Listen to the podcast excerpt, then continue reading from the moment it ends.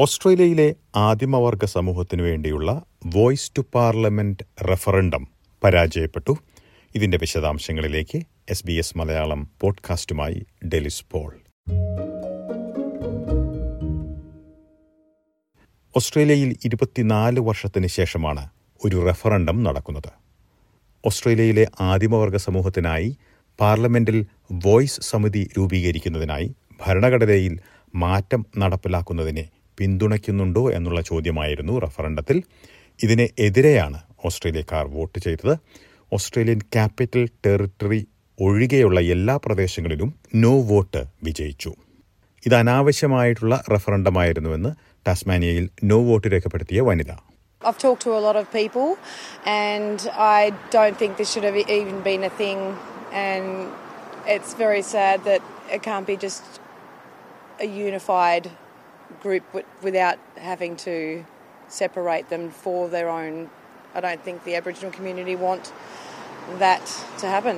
ഇപ്പോൾ കേട്ട അഭിപ്രായത്തോട് യോജിക്കുന്ന നിലപാട് തന്നെയായിരുന്നു നോർത്തേൺ ടെറിട്ടറിയിലും മറ്റ് അഞ്ച് സംസ്ഥാനങ്ങളിലുള്ള വോട്ടർമാരും രേഖപ്പെടുത്തിയത് ഇവിടെയെല്ലാം തന്നെ നോ വോട്ട് വിജയിച്ചു അസമയം റഫറണ്ടം ഫലത്തെ അംഗീകരിക്കുന്നതായി ഓസ്ട്രേലിയൻ പ്രധാനമന്ത്രി ആന്റണി അൽബനീസി പറഞ്ഞു അനുരഞ്ജനത്തിനായി മറ്റു മാർഗങ്ങൾ തേടുമെന്നും അദ്ദേഹം പറഞ്ഞു എന്നാൽ കൂടുതൽ വാഗ്ദാനങ്ങളൊന്നും അദ്ദേഹം മുന്നോട്ട് വെച്ചിട്ടില്ല I absolutely respect the decision of the Australian people and the democratic process that has delivered it.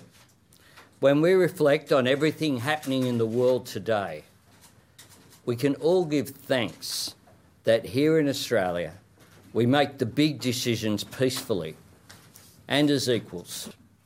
There is a new national awareness of these questions. Let us channel that into a new sense of national purpose to find the answers. അസമയം രാജ്യത്തുടനീളം no campaign തരംഗം കണ്ടതിൽ നിരാശനാണെന്ന് yes campaigner Thomas Mayo We've put so much work into this, not just in recent times, not just the people in this room, uh, but you know, 70,000 volunteers around the country, Uh, Indigenous leadership, putting our faith in the Australian people and having a go. Uh, decades of, of hard work and standing up for our rights has um, taking a real uh, hit tonight. ഓസ്ട്രേലിയയിലെ ആദിമവർഗ സമൂഹം ശക്തമായി തന്നെ മുന്നോട്ടു പോകുമെന്നും അനുരഞ്ജനത്തിനുള്ള ശ്രമങ്ങൾ കൂടുതൽ സജീവമാക്കുമെന്നും ആദിമവർഗ മന്ത്രി Linda Berny പറഞ്ഞു I know the last few months have been tough. But be proud of who you are. Be proud of your identity.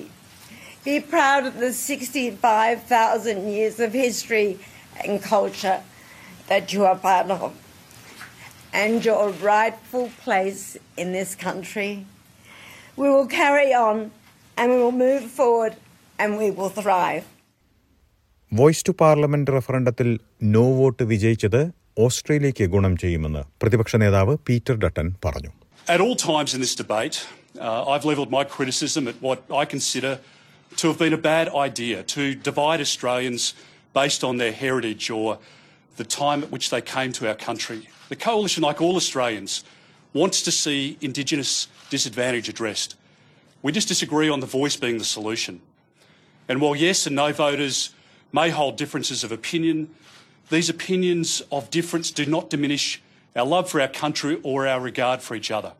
ഓസ്ട്രേലിയയിലുടനീളം know what തരംഗം കണ്ടതിനെ സ്വാഗതം ചെയ്യുന്നതായി സെനറ്റർ ജസിന്ത നമ്പിജിംബയും പറഞ്ഞു They've said no to division within our constitution along the lines of race. They've said no to the gaslighting, to the bullying, to the manipulation. They've said no to grievance uh, and, and, and the push from activists to suggest that we are a racist country when we are absolutely not a racist country. രണ്ടായിരത്തി ഇരുപത്തി മൂന്നിലെ Australian ആദിമവർഗക്കാർക്കായുള്ള voice to parliament referendum സംബന്ധിച്ച് കൂടുതൽ വിശദാംശങ്ങൾക്കായി S B S referendum portal സന്ദർശിക്കാവുന്നതാണ് voice to parliament referendum പരാജയപ്പെട്ടതുമായി ബന്ധപ്പെട്ടുള്ള വിശദാംശങ്ങളാണ് നമ്മൾ ഇതുവരെ കേട്ടത് റഫറണ്ടവുമായി ബന്ധപ്പെട്ടുള്ള കൂടുതൽ വിശദാംശങ്ങൾ എസ് ബി എസ് മലയാളത്തിന്റെ വെബ്സൈറ്റിൽ നിന്നും ഫേസ്ബുക്ക് പേജിൽ നിന്നും ശ്രോതാക്കൾക്ക് കേൾക്കാവുന്നതാണ്. കൂടുതൽ പോഡ്കാസ്റ്റുകൾക്കായി S B S audio app Apple podcast Google Play Spotify എന്നിവയും സന്ദർശിക്കാവുന്നതാണ്. ഇന്നത്തെ പോഡ്കാസ്റ്റ് അവതരിപ്പിച്ചത് ഡെലിസ് പോൾ.